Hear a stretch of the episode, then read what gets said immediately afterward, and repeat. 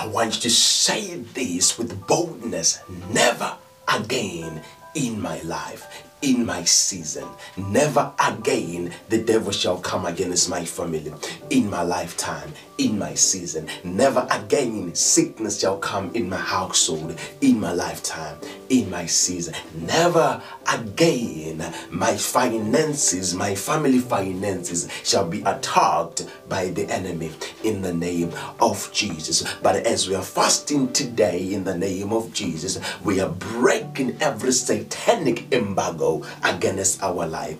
We are praying and we are breaking, we are disconnecting ourselves from every spirit of failure, every negative spirit that has been tormenting us, that has been tormenting our loved one. But we are saying, in the name of Jesus Christ, enough is enough. Never again shall I struggle in my lifetime. And never again should my loved ones, my children, my siblings, my friends should struggle while I'm still alive. For the God who is in me is far greater than he that is in the world.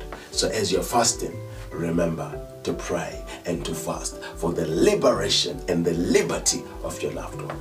This is your apostle praying with you on a daily basis.